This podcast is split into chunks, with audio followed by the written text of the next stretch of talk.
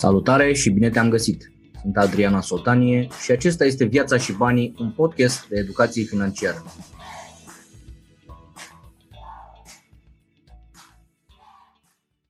Bun, începem cu un subiect uh, de mare interes, se pare.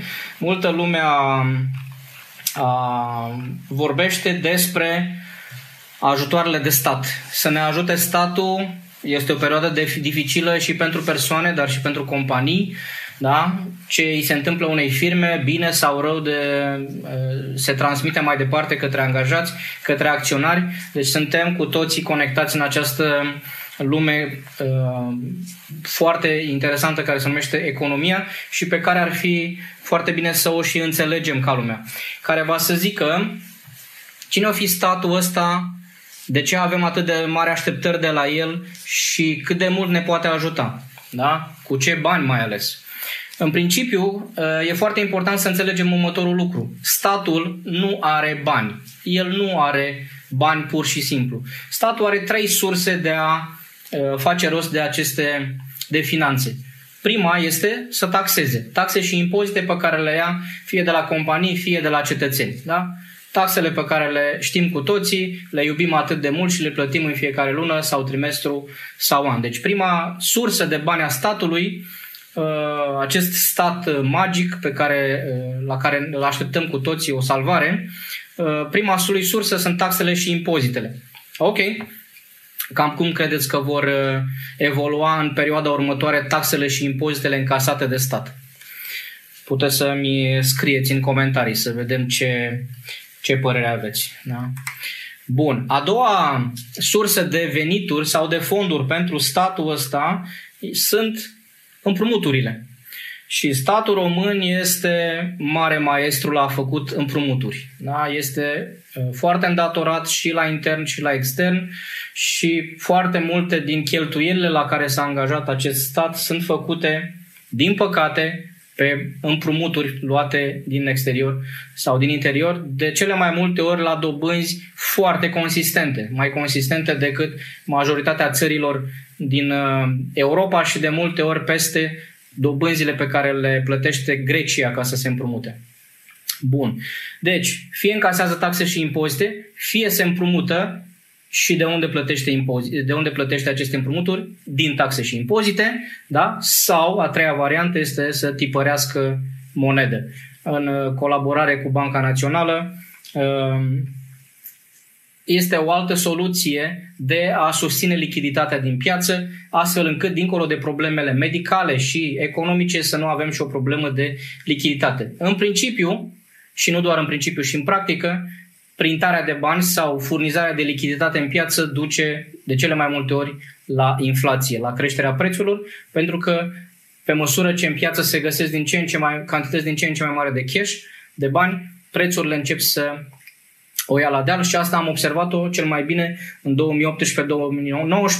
când au crescut veniturile unei categorii din populație și odată cu ele au început să crească și anumite prețuri. Deci, ne împrumutăm, taxăm sau tipărim și producem inflație. Acum eu vă întreb din astea trei rele pe care o preferați și chiar aștept comentariile voastre să-mi spuneți de care vreți. Felul 1, felul 2, felul 3.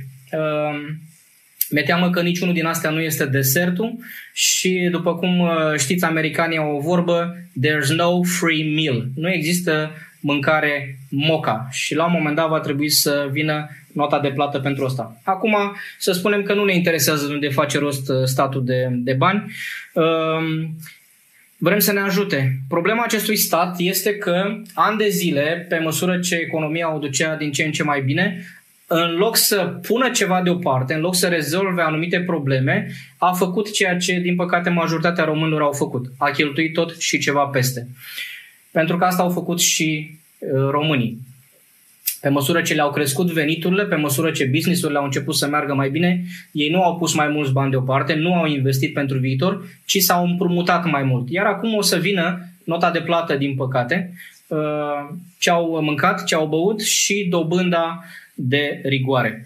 Bun, și pentru că statul ăsta nu prea a făcut investiții în infrastructură, în sănătate, în educație, uh, și a cam tocat bănuții ăștia pe consum mai degrabă, consum care vine din importuri, da, după cum știți. Toți bănuții ăștia au cam zburat afară și acum am rămas să ne cam descurcăm singurei. Ce s-a întâmplat însă este că se creează, și asta observ în perioada asta, se creează un mindset foarte periculos din punctul meu de vedere și la nivel de populație și la nivel de companii de să ne ajute statul, să ne dea statul, să ne salveze statul.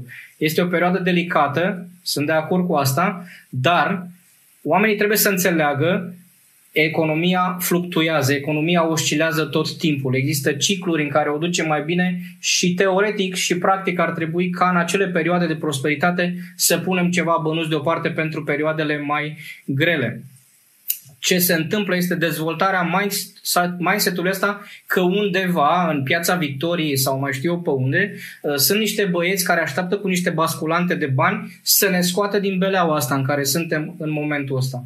Uh, încă o dată, statul va lua tot de la noi și de obicei eu am creat un reflex de antreprenor de mai bine de 20 de ani. De fiecare dată când aud statul că vrea să-mi dea vreo facilitate sau vreun ajutor, primul, primul gest reflex este, reflex este să mă caut de portofel, să văd dacă îl mai au și dacă nu cumva uh, ajutorul și facilitatea asta m-a costat de două ori mai mult decât aș putea să primesc. Deci, ce uh, recomand eu călduros este să ne facem un pic temele, să ne organizăm un pic finanțele de la bugetul personal la bugetul companiei și ajutorul de la stat să fie poate ultima soluție, pentru că de obicei vine la pachet, așa cum poate ați experimentat și voi în trecut, vine la pachet cu tot felul de limitări, de virgulițe, de steluțe puse uh, corect, astfel încât doar câțiva beneficiază până la urmă când tragi linie, câțiva beneficiază de ajutorul real al statului. Încă o dată, decizia și viitorul nostru financiar depinde în primul rând de noi și este mare păcat să văd că uh, oamenii se lasă în baza acestui stat care, dacă o fi să am vreo problemă, vine și mi ajută. Mă ajută, îmi trimite uh, niște bănuți fără să fac nimic.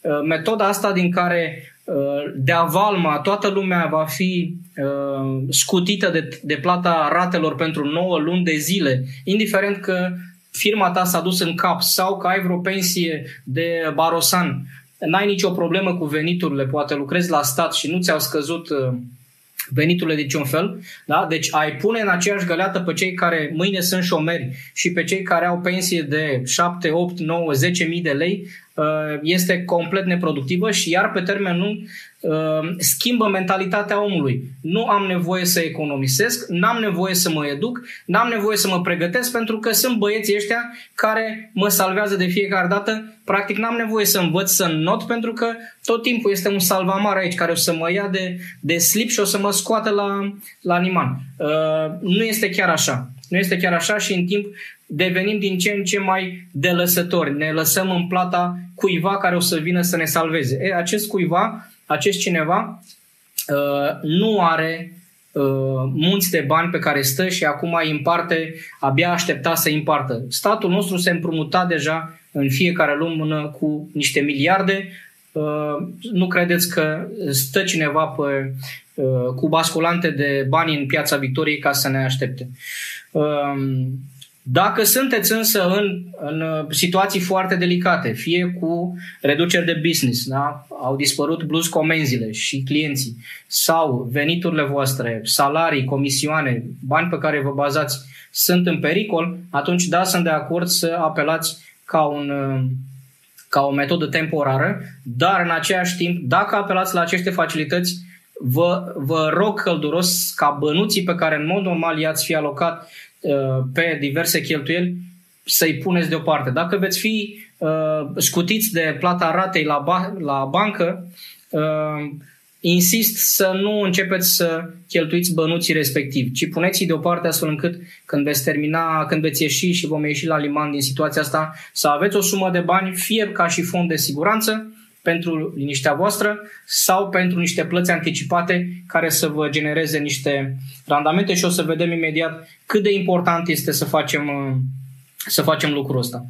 Bun, deci care e experiența voastră cu statul? V-a ajutat până acum? Ați beneficiat de facilități, de, de ajutoare? Nu doar acum de criză sau chiar și acum, dar în trecut.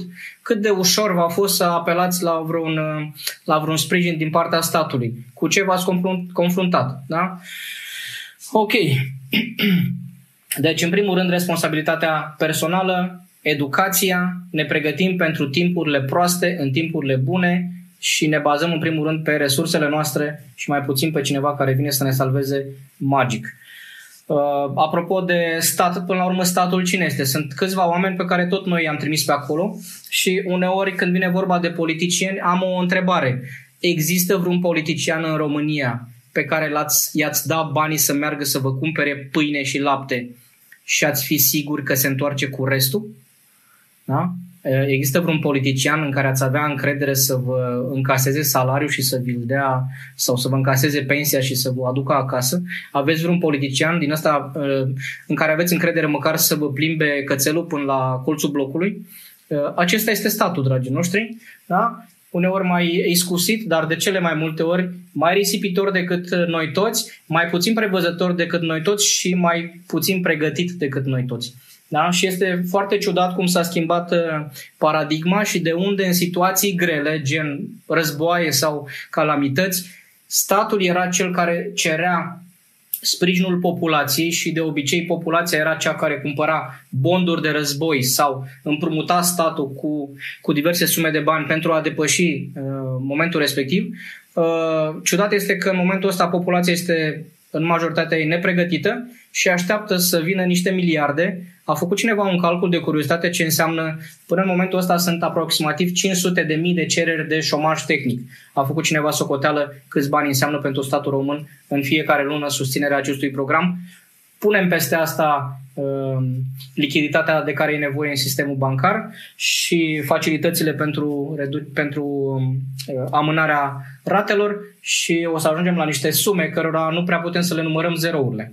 Cam uh, asta e părerea mea despre stat. În primul rând mă bazez pe mine însumi, mă bazez pe soția mea și pe copiii mei, mă bazez pe colegii mei de la serviciu și abia pe locul 36 este statul român. Bun. Hai să trecem și la întrebările din seara asta. Bun. Prima întrebare este de la Matei. Ce credeți că întreabă Matei? De ce nu dă statul și o decizie pentru amânarea plății utilităților? Întrebarea asta are mare legătură cu ce v-am spus mai devreme. Pe termen lung, oamenii dezvoltă o mentalitate de să ne ajute cineva, să ne dea cineva, să ne scutească cineva. Păi hai să ne gândim un pic mai tăi ce se, întâmplă, ce se întâmplă dacă statul ar da o scutire de la plata facturii la gaze, curent și internet. Păi părerea mea este că în vremuri din astea, aceste companii sunt ultima redută. Pe astea ar trebui să le sprijinim în în primul rând. Pe asta ne bazăm în primul rând, să fie lumină, să fie căldură, să fie apă la robinet, să avem internet. Păi părerea mea este că Wi-Fi-ul și Netflix-ul în piramida aia a nevoilor pe care o știți de la școală, piramida lui Maslow, eu cred că este cea mai de bază. Majoritatea oamenilor în perioada asta a postul Paștelui, probabil că pe acatistele lor pe care le dau la biserică sau în rugăciunile lor menționează și chestia asta. Dă, Doamne, să nu ne cadă Wi-Fi-ul. Bun. Deci, Matei, cred că ar fi o idee extrem de proastă, extrem de proastă ca în perioada asta oamenii să fie scutiți de la plata utilităților. Aceste companii sunt fundația acestei țări, sunt fundația serviciilor de bază la acestei țări și populația trebuie să susțină da, uh, aceste companii cu orice preț. Ele sunt în continuare la datorie, după cum vedeți, beneficiem de toate serviciile de bază. Imaginați-vă ce ar fi. Ieri, de exemplu, a picat curentul în blocul unde sunt Uh, cam o jumătate de oră, dar uh, și de aceea mi-am printat întrebările în seara asta, astfel încât dacă se întâmplă vreo nefăcută în, în timpul live-ului, să nu am vreo problemă, să am materialul, întrebările voastre, pe care apropo le aștept în continuare. Dar aceste companii trebuie susținute cu orice preț. Ele fac parte, dacă țineți minte, din bugetul de cheltuieli vitale. Sunt primele lucruri pe care ne plătim, le plătim. În niciun caz nu sunt ultimile lucruri sau lucruri pe care vrem să le amânăm, să le dăm mai la vară, mai la toamnă, când vom avea bani. Dacă nu ai bani pentru apă sau pentru curent, atunci uh, problemele sunt mult mai grave decât ne imaginăm. Deci, dragă Matei, nu sunt de acord ca statul să dea o uh, derogare sau o amânare de la plata utilităților. Este uh, dar deja oamenii se gândesc, dacă ne scutește de la rate, uh, de ce nu ne-ar da curentul gratis? Dacă ne dă curentul gratis, de ce nu ne dă pâinea și laptele gratis? Direcția asta este o direcție extrem de periculoasă și Ronald Reagan avea o vorbă care spunea una din cele mai periculoase expresii pe care le poate auzi o persoană, un cetățean sau un antreprenor este am venit din partea guvernului și vreau să vă ajut. Da? Deci mare grijă cât de mult ajutor așteptăm din partea guvernului. Bun, întrebarea a doua. Andreea spune, Bun Adrian, am rată la casă pe, 30, pe următorii 30 de ani, un credit de 60.000 de euro, care, după cum știți, va deveni o plată totală de aproximativ 130.000 de euro, deci va plăti de două ori acest apartament, rată la mașină în valoare de 12.000 de euro, mașina respectivă. Din fericire, Andrei are un venit mai consistent decât majoritatea românilor, deci totuși este e destul de bine încadrată când calculăm bugetul pe 12 luni și când ne raportăm la veniturile ei. Iarăși, momentan, ea lucrează în IT într-o companie americană destul de stabilă și zice că pare să fie ok lucrurile acolo, lucrează la domiciliu, dar nu știe cum să-și prioritizeze. Bașca mai are și o factură de la stomatolog de 5.000 de euro. Fu, dragă Andreea, păi revenim la bugetul personal și la faptul că avem niște cheltuieli vitale și avem niște fonduri de care trebuie să ne ocupăm. Deci, uh, din punctul meu de vedere, factura stomatologului, dacă ai, de acum încolo urmează să apelezi la serviciile lui, deși o să fie cam dificil, având în vedere izolarea la domiciliu, uh, factura stomatologului probabil că va pica undeva pe locul 38-39, da? pentru că în primul rând trebuie să avem nevoie, avem grijă de cheltuielile vitale, Uh, și după aceea trebuie să avem grijă de ratele astea pe care le ai. Uh, abia după aceea avem grijă de uh, fondul de urgență, 1000-2000 de lei cash în casă, fondul de siguranță 3 luni de cheltuieli. Deci stomatologul poate să mai aștepte un pic, eventual dacă uh, ai niște bănuți, dacă ai niște bănuți puși deoparte, poți să încerci o negociere cu el, să-i propui o plată. Cu siguranță că și el are niște probleme de cash flow. În momentul ăsta s-ar putea să aprecieze niște bănuți, dar încearcă să obții un discount la, uh, pentru banii tăi. Bun. Altcineva mă întreabă pe, uh, pe Messenger, crezi că va crește euro până la 7 lei, așa cum se spune? Nu știu cine spune chestia asta, că va crește euro la 7 lei. Din punctul meu de vedere, părerea mea personală este că nu va ajunge uh, euro la 7 lei. De ce? Pentru că pe măsură ce uh, BNR are grijă să ofere lichiditate în piață și Banca Centrală Europeană face același lucru, tipărind bani și aruncându-i în piață. Deci cele două monede deși euro va fi mai puternic și uh, va tinde să se aprecieze față de leu, uh, nu cred că va ajunge la 7 uh, lei. Evident, nimeni nu poate să știe ce urmează să se întâmple în următoarele luni zile. Mulți dintre noi habar n-aveam ce urmează să se întâmple acum uh, două săptămâni, deci, um, dar nu cred că diferența va fi atât de mare. De obicei, uh, aprecierea euro față de leu ca și medie în timp este undeva în jur de 2-3% pe an. Deci cam asta este trendul de depreciere a leului față de euro. Poți descoperi mai multă informație și inspirație despre acest domeniu pe www.adrian.asoltanie.com, pe grupul de Facebook Viața și Banii sau pe canalul de YouTube Adrian Asoltanie. Lucian mă întreabă pe Messenger Bună Adrian, am analizat videourile și am o nedumerire. Am un credit ipotecar clasic, sunt în primul an de plată, condoleanțe Lucian, sper că îți place casa pe care ți-ai luat-o și că totul este în regulă. Da? Ehm, deci mai am 350 de luni, 350 de luni până la scadență. Dispun în momentul ăsta de economii eh, de o anumită sumă pentru a plăti anticipat câteva luni bune de credit, dar m-am gândit la o schemă, m-am gândit la o soluție. Ar fi oare mai rentabil să-mi deschid un uh, depozit la una din băncile din România care oferă o dobândă mai uh, Modelul, exemplu ales de Lucian este uh, o bancă oferă la depozit în lei 4,4% fix Da? Ehm, astfel încât banii ăștia să acumuleze această dobândă de 4% pe an în lei și peste un an și jumătate, spune Lucian, întreabă, sau doi ani de zile, să uh, se strângă toți banii ăștia și să meargă să facă o plată anticipată la uh, acest credit pe care îl are Lucian. Păi, Lucian, hai să calculăm puțin. Să presupunem că ai o rată, nu știu exact cât e rata ta, să presupunem că ai o rată lunară de 10.000 de lei. Dacă ești la în primul an de credit, poți să te uiți pe scadențar și o să vezi că te uiți pe coloanele respective, o să vezi că din cei 10.000 de lei, aproximativ din cei 1000 de lei rată lunară, aproximativ 200 de lei sunt principal, da? adică returnezi bănuții pe care i-ai împrumutat tu, iar restul, 7-800 de lei, reprezintă dobândă. Acum, să presupunem că mai ai încă 200 de lei peste rată. Tu ai vrea să-i pui la această bancă să-ți dea 4% pe an. Păi, în principiu, o să-ți dea cam 8 lei la sfârșitul anului. La sfârșitul celor 2 ani să spunem că vei primi aproape 16 lei, din care o să dai deoparte impozitul la stat, da? Uh, deprecierea leului față de euro și s-ar putea să iei mai puțin decât ai dat. Hai să vedem ce altceva ai putea să faci cu cei 200 de lei pe care îi, îi poți să-i pui tu deoparte în plus față de Uh, rata pe care o plătești în mod normal. Deci îți plătești rata de 1000 de lei și mai ai încă vreo 200 de lei. Păi vreau să-ți spun în felul următor. Dacă vei face o plată anticipată cu cei 200 de lei pe care i-ai în plus, cu reducerea perioadei, acei 200 de lei vor elimina principalul din următoarea lună.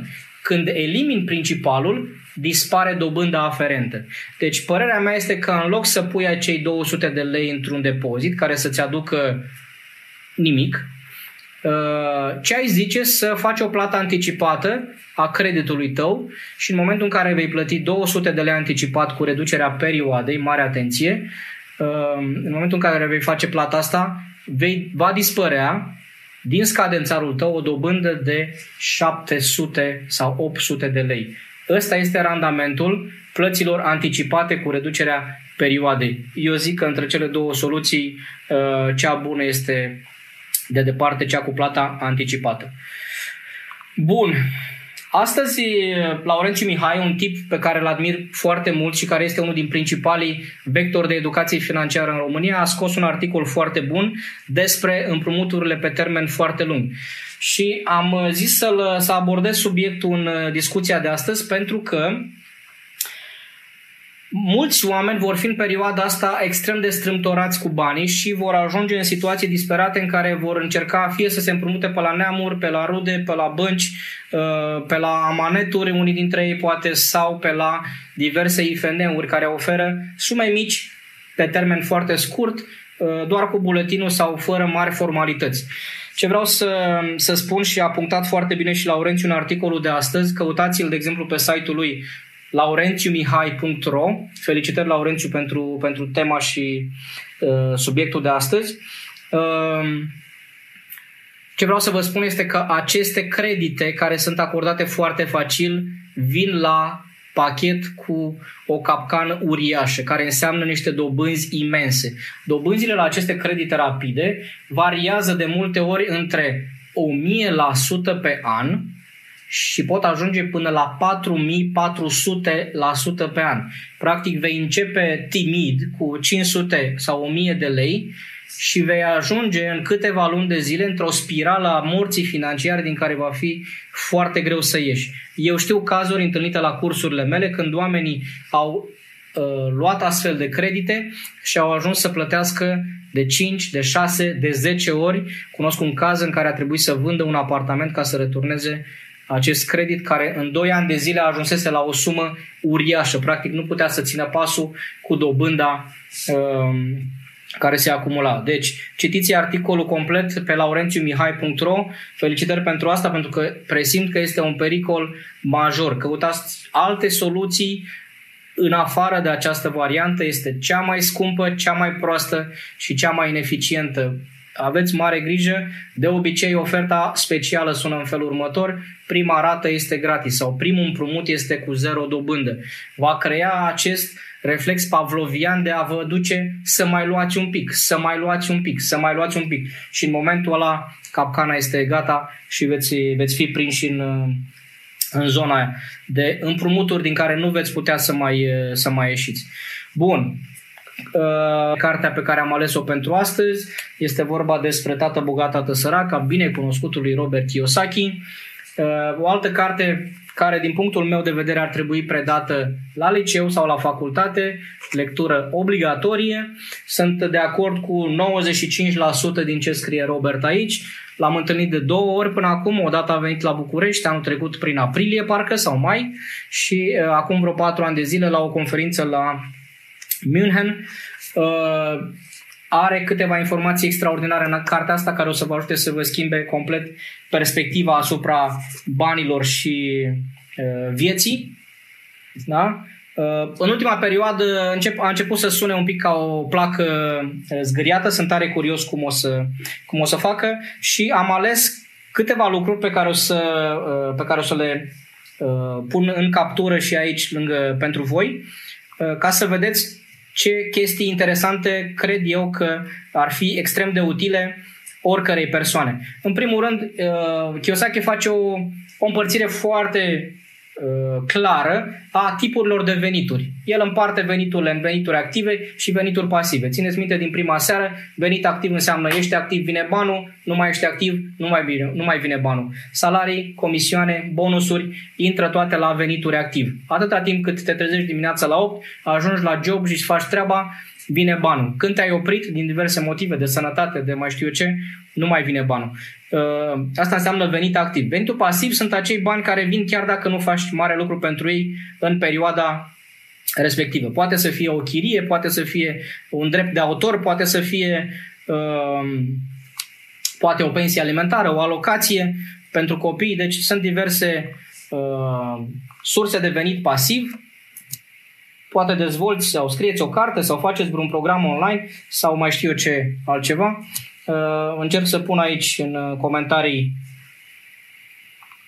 o imagine care să vă ajute să înțelegeți mai bine ce vrea să spună uh, Robert cu venitul pasiv și venitul activ.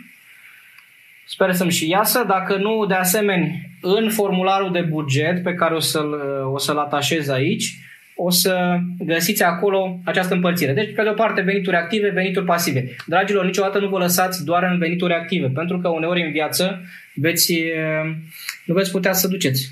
Nu veți putea să duceți. Și criza prin care trecem este una din aceste perioade în care veniturile active pentru mulți dintre Uh, români vor fi un pic șubrede. Uh, iar aici, la veniturile active, intră veniturile ca și angajat, unde practic muncești pentru bani, și veniturile ca și liber profesionist. Aici sunt meserile liberale, gen medic, gen notar, gen avocat, arhitect și așa mai departe, designer, freelancer. Uh, acești liber profesioniști tot oferă timp pentru bani, doar că pe ceva mai mulți bănuți, pentru că au expertiză, au cunoștințe mai uh, mai scumpe, să zic așa, mai prețioase. În partea cealaltă de venituri pasive, aici intră patronii de companii, da? mă refer la patronii ale căror companii merg mai mult sau mai puțin singure, da? pentru că și micul antreprenor, poate cum sunt și eu în businessul meu, uh, nu pot să mă numesc patron, pentru că dacă eu am plecat din acel business o lună de zile, s-a ales praful. Deci sunt în continuare mai degrabă în zona de liber profesionist decât în zona de patron. Dar în cazul patronilor, la ei este venit pasiv, pentru că au oameni care muncesc pentru banii lor. Iar al patrulea cadran, cel mai interesant, este cadranul de investitor, unde deja banii voștri muncesc pentru voi. Iar, dragilor, este cea mai fericită situație în care vă puteți afla, pentru că Banii voștri muncesc și noaptea, și în weekend, și de Paște, și de Crăciun, și de 1 mai, și când sunteți plecați în concediu la schi, și când sunteți plecați în Grecia la mare, banii voștri muncesc tot timpul. Că sunt pe bursă, că sunt într-o investiție imobiliară, chiria vine și când e cald afară, și când plouă afară, tot timpul. Da? Deci asta este uh, momentul cel mai uh, cel mai interesant. Iar a doua, ă, asta este o informație extrem de utilă și de bine de înțeles. Ă, vă puteți afla, desigur, în diverse cadrane. Poți să fii angajat, da? deci să fii angajat la birou, dar în același timp poți să fii și investitor. O sumă de bani din venitul tău activ să meargă către uh, o investiție imobiliară sau către un fond mutual sau către un ETF, da? către titluri de stat. Deci poți să pui deja, cu sume mici, poți să pui piciorul într-un alt cadran unde deja bănuții tăi lucrează pentru, pentru tine. De la fel cum poți să fii liber profesionist și investitor. Da? Poți să fii angajat și liber profesionist seara sau în weekend. Puteți să... Asta înseamnă că practic vă construiți ușor ușor niște picioare financiare și cu cât le puneți în cadrane diferite, cu atât veți fi mai stabili. Um, și o altă informație foarte interesantă care mie îmi place din, din cartea lui um, Uh, Kiyosaki este diferența între oamenii, între felul cum își gestionează banii oamenii săraci și felul cum gestionează banii oamenii bogați. Poate ați auzit retorica asta, mai ales în ultima vreme, că bogații din ce în ce se îmbogățesc, chiar săracii din ce în ce sărăcesc. Uh, asta se întâmplă, dragilor, pentru că ei fac lucruri diferite. Da? Ei nu fac același lucru. Și vreau să vă spun un singur lucru. De cele mai multe ori, din păcate, veți întâlni familii sărace sau oameni săraci cu mai puține posibilități care uh, stau într-un singur picior financiar. Poate stau într-un singur venit, poate că doar el lucrează și ea stă acasă, da? sau poate că doar ea lucrează și el este uh, uh, de multe ori ocupat de hidratare și de alte hobby-uri și pasiuni mai puțin uh, productive Ehm, dar faptul că stau într-un singur picior financiar îi pune într-o situație foarte șubredă și se mai întâmplă o chestie, o consecință foarte delicată. Când ai venituri puține, tot ce vrei să-ți cumperi și tu ca omul prin casă, vei cumpăra pe credit. Asta înseamnă că vei ajunge să cumperi televizorul cu dobândă, frigiderul cu dobândă, uh, aspiratorul cu dobândă, totul vei cumpăra, centrala o să ți-o pui cu dobândă. Practic totul vei cumpăra mai scump decât o cumpără omul care are niște sume cash flow. Deci, puține surse de venit și destul de instabile și apoi, după ce ai puțin bănuți, tot ce vrei să-ți cumperi și tu uh, vei cumpăra mai scump și vei cumpăra cu dobândă și un alt, uh, o altă capcană în care pică oamenii cu puține resurse, încearcă să compenseze sărăcia cu o spoială exterioară. Și asta costă bani, și asta costă timp, și asta costă energie și aduce mult risc. Da? Din păcate, de foarte multe ori, oameni cu puține posibilități vor să pară mai tari decât vecinilor de bloc, mai, mai șmecheri decât colegii de la birou, mai uh, arătoși sau mai bine echipați cu gadgeturi de ultimă generație pe care vecinii lor sau prietenii nu le au încă. Iar astea sunt de obicei lucruri care le cumperi cu dobândă și se depreciază foarte repede. Acum hai să ne uităm un pic în partea dreaptă să vedem cum se învârt banii la un prosper. În primul rând, majoritatea situațiilor de oameni prosperi o să-i vedeți că nu stau niciodată într-o singură sursă de venit. Ei stau întotdeauna pe mai multe picioare financiare. Lucrează și el și ea, uh, poate că el mai are un side job sau ea mai are vreo pasiune pe care o monetizează, poate vinde cosmetice în weekend sau seara, poate au un site pe care vând diverse năzdrăvănii. Da? Deci, Oamenii prosperi nu stau niciodată într-un singur picior financiar, de la Țiriac până la Buffett, până la cine vreți voi. Niciunul din oamenii ăștia care sunt miliardari nu stau niciodată într-un singur picior financiar, întotdeauna se uh, stabilizează. Și după aceea fac un lucru pe care oamenii sărași, dragilor, nu-l fac din lipsa educației, din ignoranță sau din diverse motive. Și anume, se plătesc pe ei primii. Dacă țineți minte de aseară ce povesteam, cât de important este ca în momentul în care ai luat salariu, înainte să-i plătești pe toți ceilalți, să pui o mică sumă deoparte. Că e 100 de lei, că e 100 de euro, nu contează. Creează-ți obiceiul de a te plăti pe tine primul. Iar oamenii prosperi exact asta fac. Își investesc o sumă din veniturile lor în active, adică în lucruri care nu-i doar îi costă bani da? și se depreciază în, în timp, ci lucruri care Activele sunt uh, acele obiecte sau servicii care îți generează venituri după aceea. Poate să fie ceva imobiliar, poate să fie ceva pe bursă. Da? Deci o zonă de active de care o să vorbim într-o, într-o seară, la un moment dat, ca să vedeți ce se întâmplă și în ce puteți să vă băgați banii ca să-i și înmulțiți, nu doar să-i, uh, să-i risipiți. E, și când omul prosper face chestia asta, practic el alimentează un nou flux de, de cash. Da? Abia ăla se numește cash flow. Cash flow este care ți se și întoarce. Investesc în primul rând într-un fond mutual sau într-un titlu de stat sau într-un uh, set de acțiuni, într-un portofoliu de acțiuni. Investesc în primul rând într-o garsonieră care după aceea o să-mi aducă chirie și practic formez un ciclu foarte interesant de cash flow care se autoalimentează. Puține credite, asta înseamnă că el dacă vrea să-și cumpere un frigider, are resurse, merge și îl cumpără, ba de multe ori poate chiar uh, negociază prețul și cumpără mai ieftin de la, decât cel uh, care se bagă tot timpul și este îngropat în rate. Uh, o să pun, o să pun uh, Uh, aceste vizualuri le-am transformat ca să fie foarte ușor de înțeles. După ce se termină live o să le pun în comentarii. Văd că acum nu mă lasă să atașez imagini. Am făcut niște grafice pe care puteți să le, să le înțelegeți dintr-o privire. Uh, asta a fost Tată bogat, tată sărac. Puneți mâna, este o carte extrem de utilă. Apropo, vă spuneam că sunt de acord cu 95% din ce spune Kiyosaki, au rămas 5%. Unde nu sunt eu de acord cu Kiyosaki este atitudinea lui din ce în ce mai pregnantă în perioada asta de datorii bune. Din punctul meu de vedere, dragilor, nu există datorii bune. Experiența, evident, se bazează pe experiența mea personală. Uh, sunt maestru al făcutului datorii și, din păcate, la fel de maestru de nevoie al plătitului de datorii. Nu cred că există datorii bune.